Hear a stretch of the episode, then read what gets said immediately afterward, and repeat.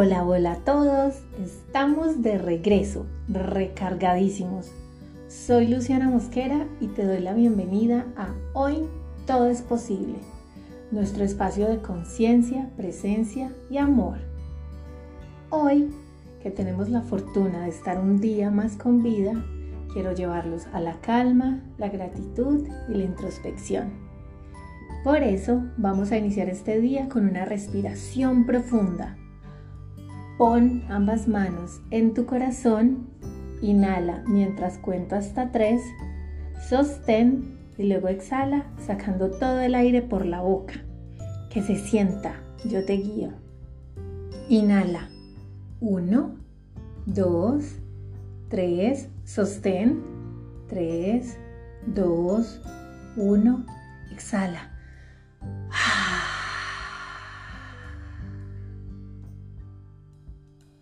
¿Cómo te sientes después de eso? Espero que maravillosamente.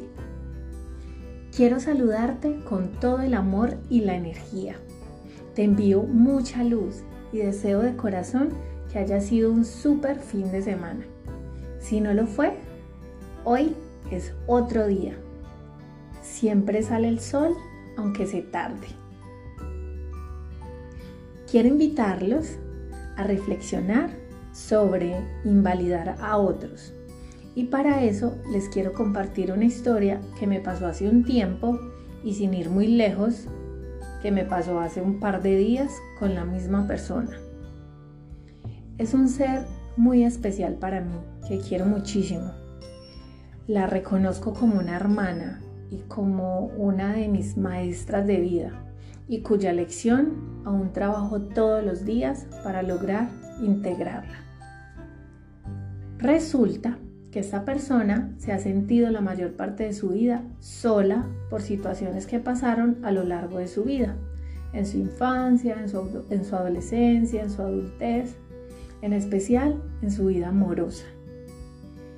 Todos estos sucesos han desencadenado en ella sensaciones de abandono, insuficiencia, dependencia, inseguridad, entre otras.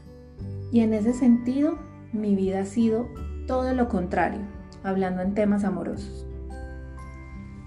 A lo largo del tiempo, cuando terminaba una relación, discutía con sus parejas o le costaba lidiar con la decisión de sus ex de no continuar con los noviazgos, mi yo sabelo todo comenzaba a reprocharle, a juzgarla, a criticarla, a decirle que yo en su lugar lo hubiera hecho diferente, sin darme cuenta que esta sola afirmación invalida a la otra persona. Minimiza su capacidad de afrontar las cosas y hacerlas bien porque en nuestro concepto nosotros lo haríamos mejor. Subestima las emociones que el otro está sintiendo y sus motivaciones son descartadas por completo. Les confieso que eso no era claro del todo para mí hasta hoy. Día en el que después de mucho trabajar en eso, de alejarme de ella, de alejarme de esas situaciones, de ir y volver, cuando me vi expuesta a la misma situación, reaccioné como de costumbre, diciéndole las mil y una razones por las que ella estaba obrando mal. Que estaba así por decisión propia, que yo lo hubiera hecho diferente y en realidad eso es muy poco empático. Como se podrán imaginar, la cosa terminó mal. Casi casi estábamos discutiendo y cortamos la conversación.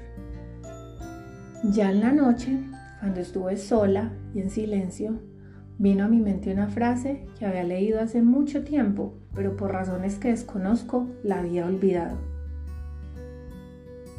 Yo en tus zapatos haría exactamente lo mismo.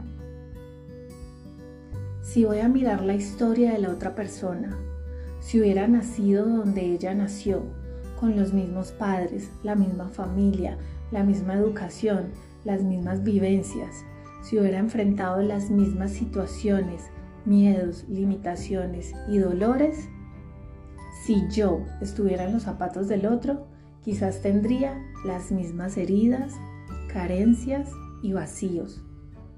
los mismos pensamientos y actitudes. Por ende, haría las cosas de la misma manera.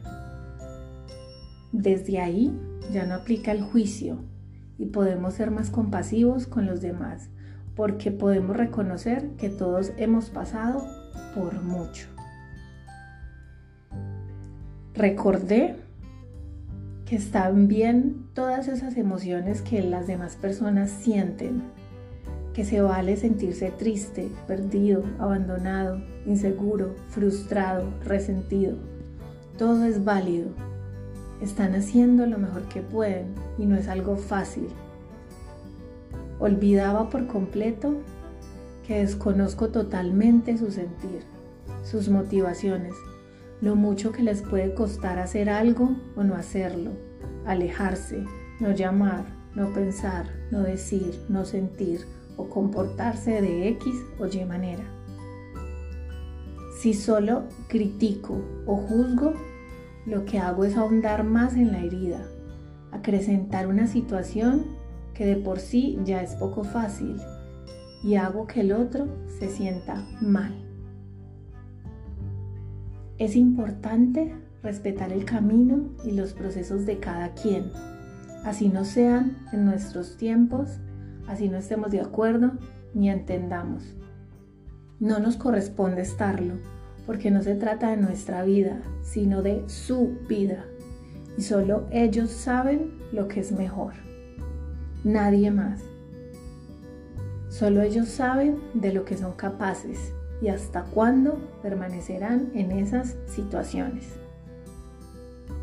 Practiquemos el arte de no dar consejos, de solo escuchar y hacer preguntas para que sea el otro quien encuentre su propia respuesta.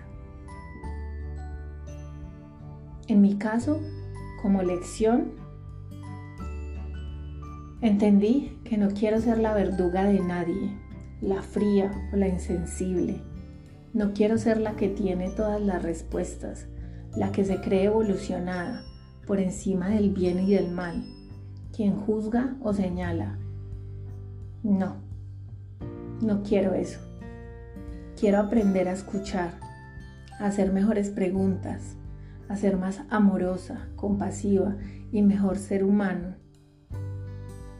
Lo que no me gusta de los demás, lo que me genera incomodidad, lo trabajo en mí para dejar ser al otro, vivir a su gusto y a su forma, porque no existen malas personas, entre comillas. Existen personas que han vivido experiencias desfavorables. Les quiero leer dos textos que me hicieron mucho sentido.